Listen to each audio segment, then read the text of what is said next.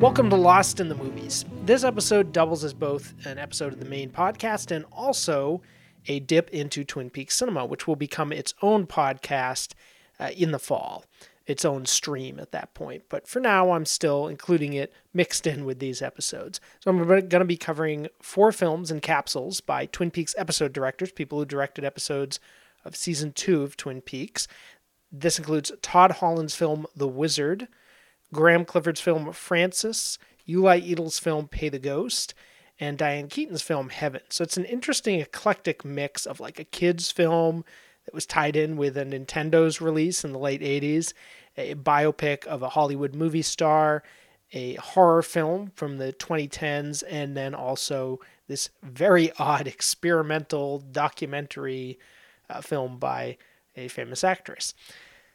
Uh, so if you have any thoughts on any of these, if you've seen these, or if this inspires you to go see them and then you have some thoughts, uh, please send me some feedback, and I would love to share that on this podcast. On the previous episode, I covered the Ken Burns documentary Mark Twain.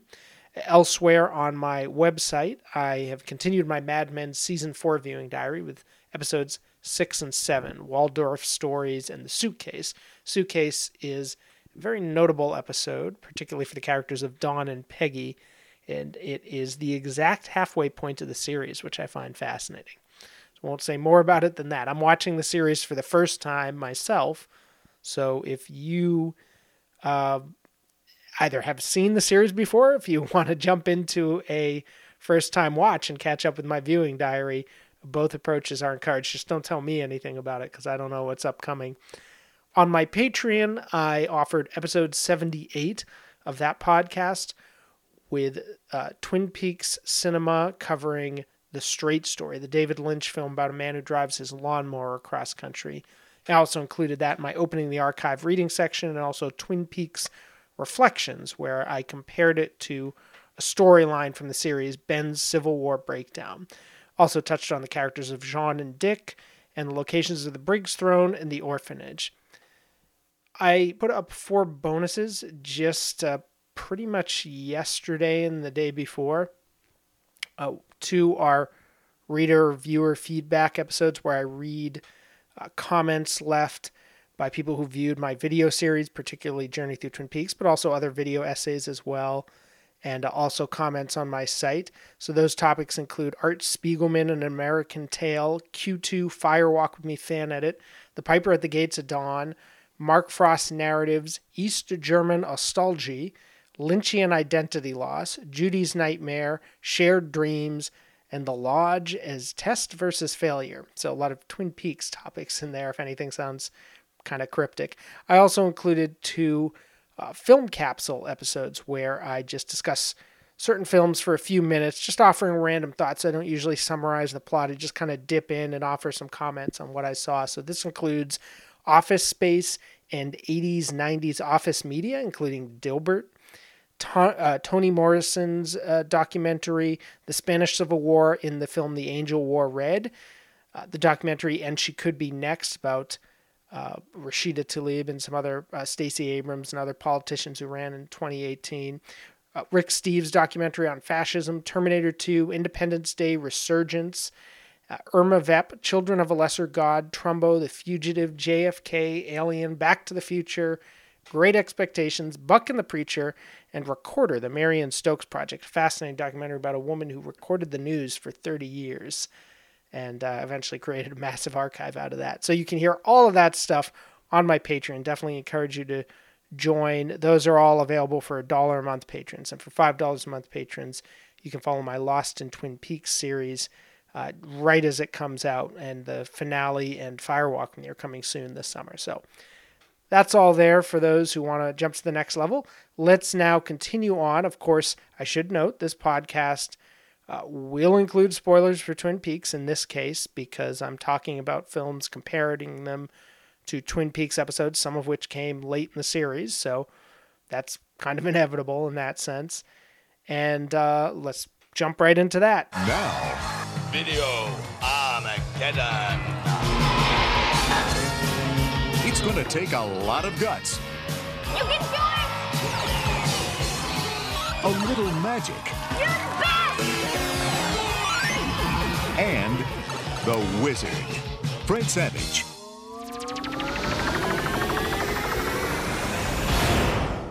The Wizard.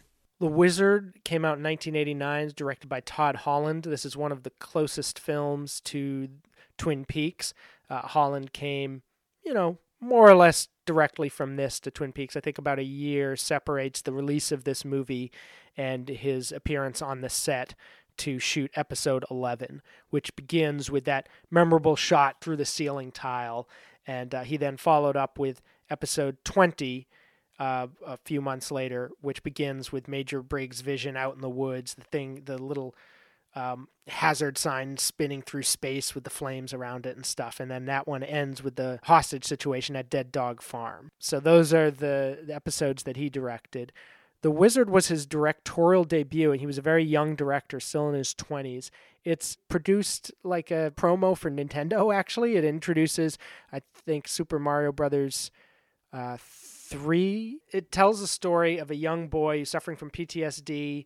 Um, they make out like he's kind of autistic, although don't think that's what he's supposed to be. And he just wanders off a lot of times, and the family wants to put him in a home. So his older brother, played by Fred Savage, goes and rescues him and they go on a road trip and uh, end up in Reno for a little while and then go from there on to Universal Studios in LA where there's like a big video game contest and the kid is a whiz as it turns out at video games and so he plays against all these other kids and if he wins then he gets to prove that he can do something, I guess that that they would keep him out of the home. It's that that part of it isn't quite clear. His father is on the lookout for him. His father, played by Beau Bridges, and another older brother, played by Christian Slater, and the whole family was torn apart when a little girl, uh, when their daughter, the little boy's twin sister, uh, drowned.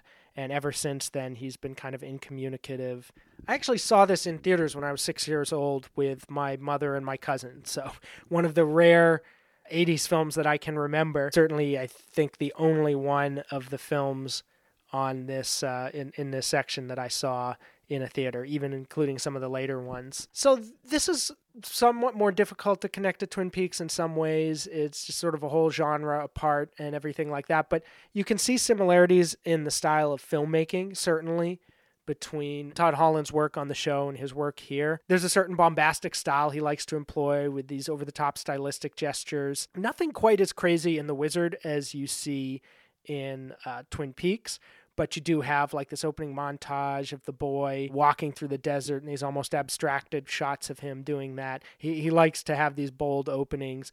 And he also enjoys corny humor and slapstick violence. There's a fair amount of that in episode 11 with Andy, some of his uh, shenanigans, I guess, with, with Lucy, where he's colliding with her and dropping the pornographic magazines and stuff like that. I can't remember if there's anything with Andy in episode 20, but certainly with uh, what's his name? The sweaty con artist husband of Vivian, Ernie Niles. You know, they kind of play him up for laughs. He likes these kind of goofy, over the top characters. And there's actually a character like that in The Wizard who's chasing the little boy who you see in Todd Holland's episode. He's the husband who comes into the orphanage looking for little Nicky when uh, Dick uh, sort of shoos them away. That scene in general, I think, is one of the most wizard esque scenes in a Todd Holland episode because you have these two characters looking for this little boy, in this case, looking for his background info rather than him directly, but kind of bumbling around in their investigation and,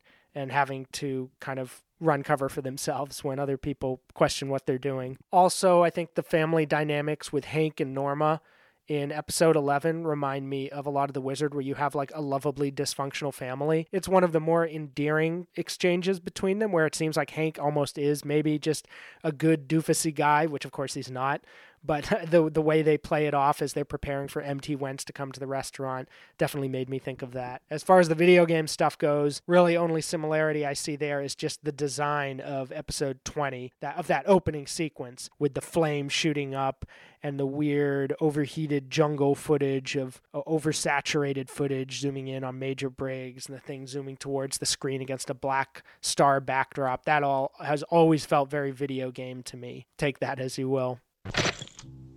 She challenged our rules. I thought we were supposed to be different, Harold. A group working together. Isn't that what this is about? What money and greed do to people? She fought for an ideal. How can I keep making movies when people are starving? She risked everything for what she believed in. Frances, I'm warning you. No, I'm warning you!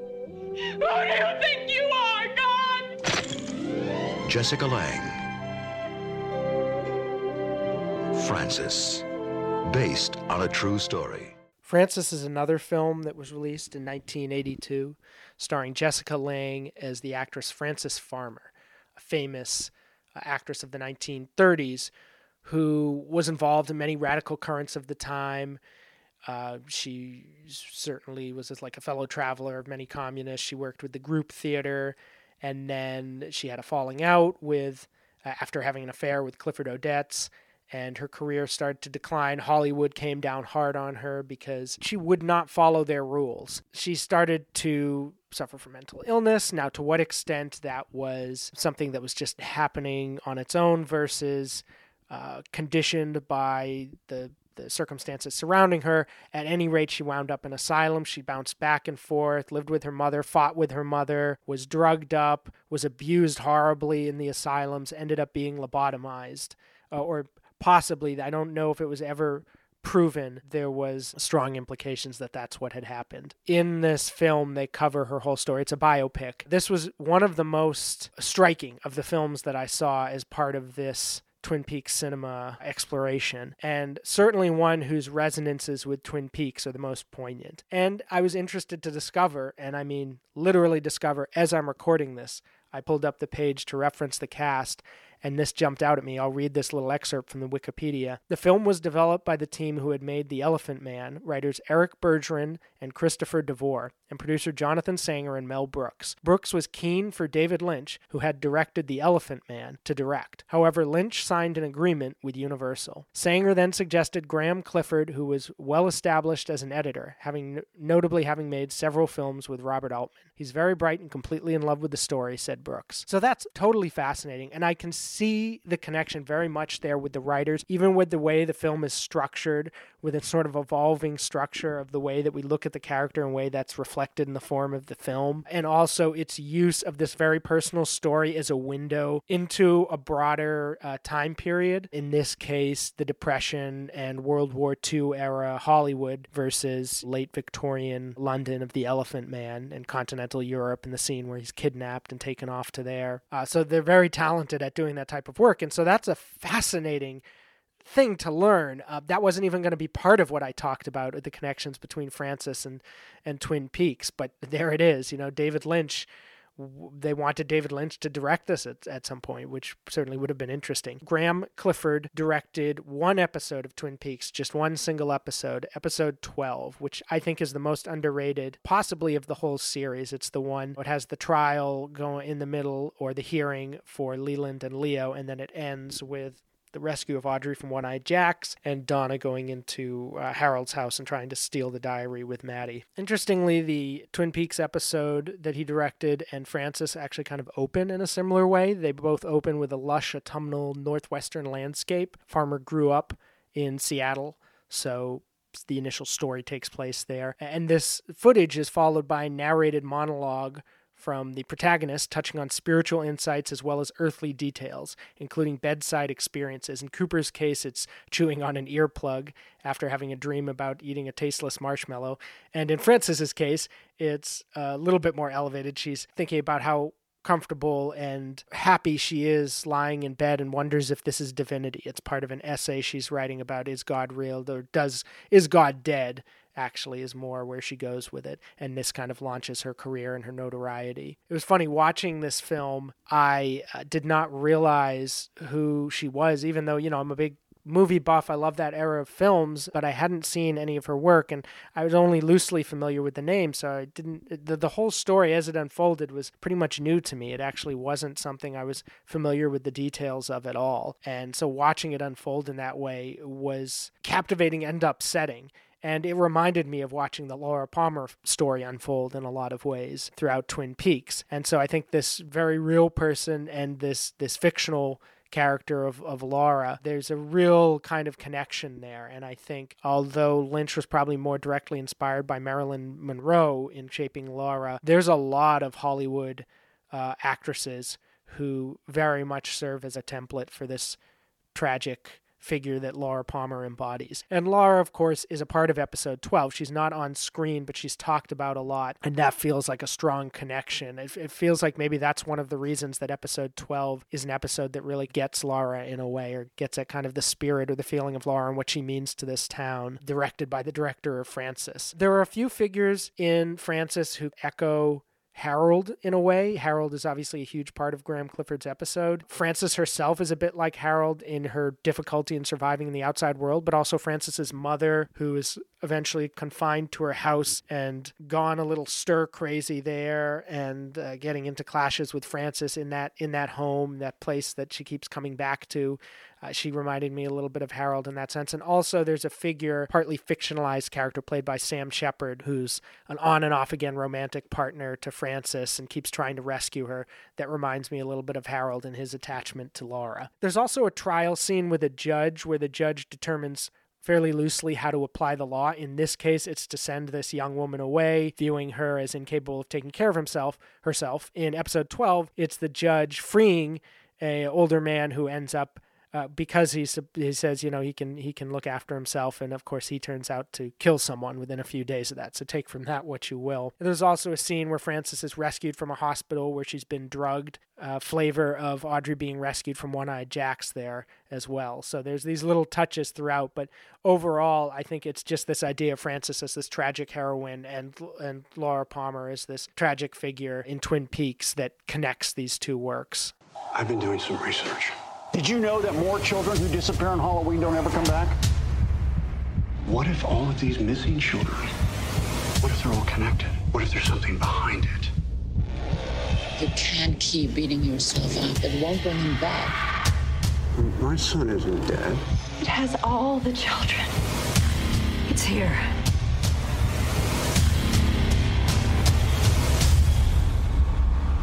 Till I know what happened to him, I am not going to stop looking. Pay the Ghost is definitely the most recent film of any I'm discussing in this section. Uh, came out in 2015. Only one of these films to be uh, released in the 21st century. And there were other options for Uli Edel around the time of Twin Peaks. It was Body of Evidence, the 1992 NC 17 Madonna film, Last Exit to Brooklyn, the 1989 film, very acclaimed couldn't find it couldn't get my hands on it unfortunately uh, at least at the time that i was doing these uh, this this survey christiane f uh, from 1981 which was one of his earliest films about a young teenage girl who gets thrust into this life of like corruption and sex and drugs in Berlin that was like a notorious film at the time and obviously would have made very direct parallels with Laura Palmer. Now, that said, the episode that Uli Edel directs of uh, Twin Peaks really doesn't have anything to do with Laura Palmer at all. This would have been a weird example of where you could draw connections to Twin Peaks as a whole from the director's work, but not to their own episode of Twin Peaks. Uh, so in some ways, Pay the Ghost might might be the best choice for this, even though the connections there are only kind of loose. Pay the Ghost, on the other hand, is a horror film. It takes place in New York. Uh, Nicolas Cage plays a scholar who is spending too much time working on his, I don't know if it's his PhD or what exactly, but he's not spending enough time with his family, and the mother wants him to take the son out trick or treating. So they go out to a Halloween parade,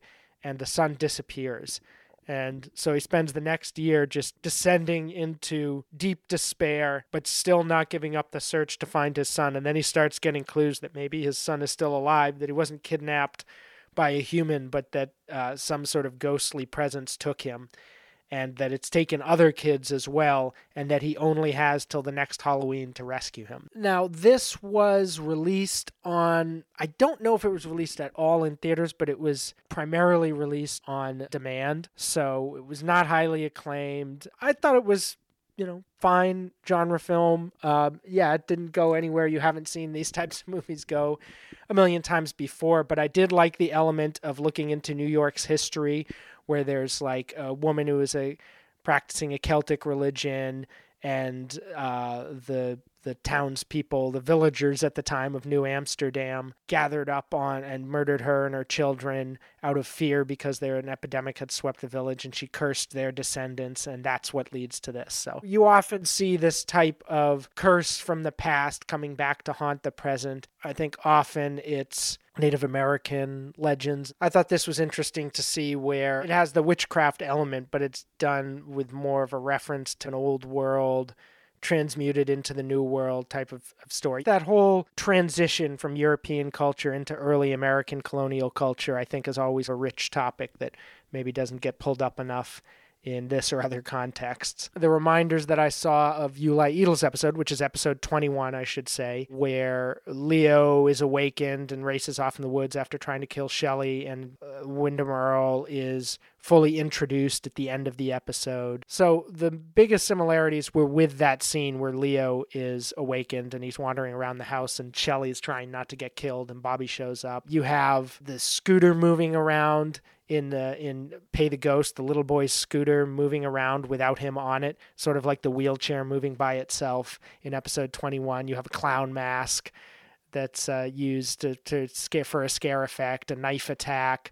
uh, plastic walls. Now that's interesting. That's right because I, I wrote that down. I'm I'm remembering what it means. There's a scene where Nicolas Cage goes down into the sewers, which serves as like a portal into this other spiritual realm where his son is being held and there's all this sort of plastic draping over the walls and uh, down there, which evokes Leo's house where there's the attack, and also uh, we have figures standing in silhouette, frightening the characters, both in the Nicolas Cage's house and in uh, Leo's house in the in the Johnson household, and also the Windom Earle ending with the candles blowing out in the wind uh, you know, has a kind of a horror movie feel to it. So those are the elements I see here, just sort of general horror elements which Uli Edel employs in in both works. Someday maybe I'll get a chance to see Last Exit in Brooklyn or one of the other films and see if there's a similarity there as well. But I will end by noting that uh, you know Nicolas Cage himself is a link with the Lynchverse, uh, given his appearance in Wild at Heart. I won't have to worry about getting fat anymore. I can eat all I want. well, I'll be like Burt Reynolds or, or any other star.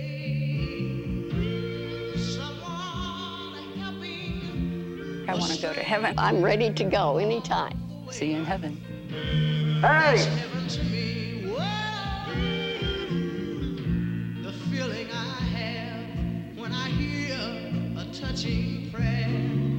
Heaven is a 1986, uh, I suppose you could call it documentary, experimental film by Diane Keaton. Very eccentric, over the top, wacky, all over the place. I watched it one time all the way through, but I tried to watch it twice. The first time I had rented it from Netflix, I was prepping to watch all these films by different Twin Peaks directors, and I thought, oh, you know, this sounds interesting. It's about people, it's interviews with people talking about their thoughts about the afterlife and death and life more generally and spirituality. And I thought, oh, maybe well, my mother will find this interesting. I'm going over to visit, so I take this, we put it on, and within three or four minutes, we're laughing so hard we're crying. We have to shut it off. It just seems completely unbearable. It's like characters shouting things at the camera and then the camera moving back and forth and somebody laughing off kilter and then a clip of somebody getting burned alive in an old film. And it just seems like a parody of a pretentious student film. So, you know, I said I'll get back to this later. I did end up watching it later, and I actually enjoyed it more once I was able to get used to the Diane Keaton style. She is not afraid to seem like a parody of artsy filmmaking, for better or worse. I don't know. It, it is what it is. I, I'm not going to say she should have toned it down. Diane Keaton has a certain way of filmmaking, which, if you've seen her episode of Twin Peaks, episode 22, you know what I'm talking about.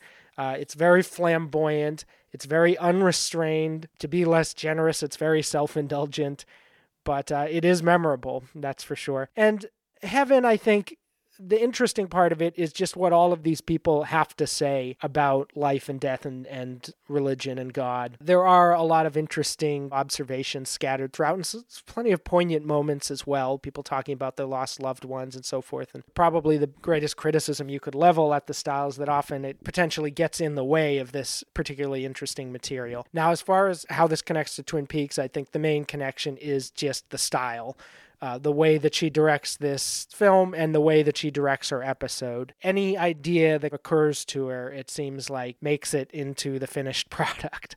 That's just how it rolls. But she does have a very distinctive eye in terms of her visual style, her photography. She is a photographer before she was a filmmaker. That led her into filmmaking in some ways, I think. And you can see that sense in how she frames a lot of these shots, the background she uses. You know, these, these are mostly interviews with, I'd use the word ordinary people in that they're not celebrities, although many are quite eccentric and offbeat, so not ordinary in that sense.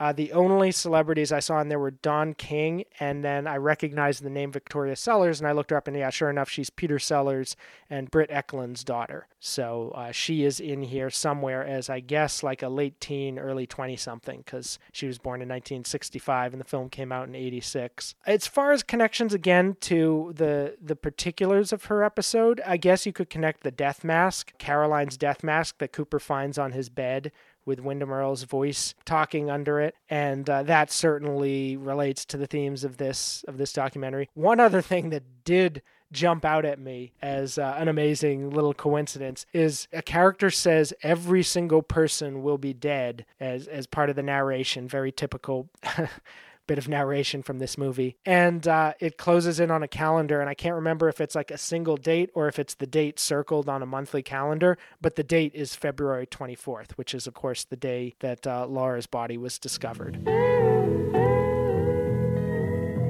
If you enjoyed this podcast, please consider rating, reviewing, and subscribing on Apple Podcasts in particular. That's the biggest platform where people will find this stuff.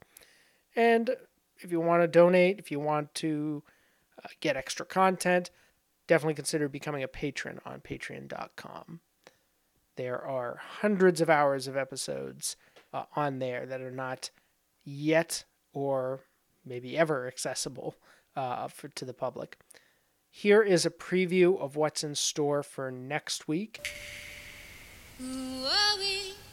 Who were we when we were who we were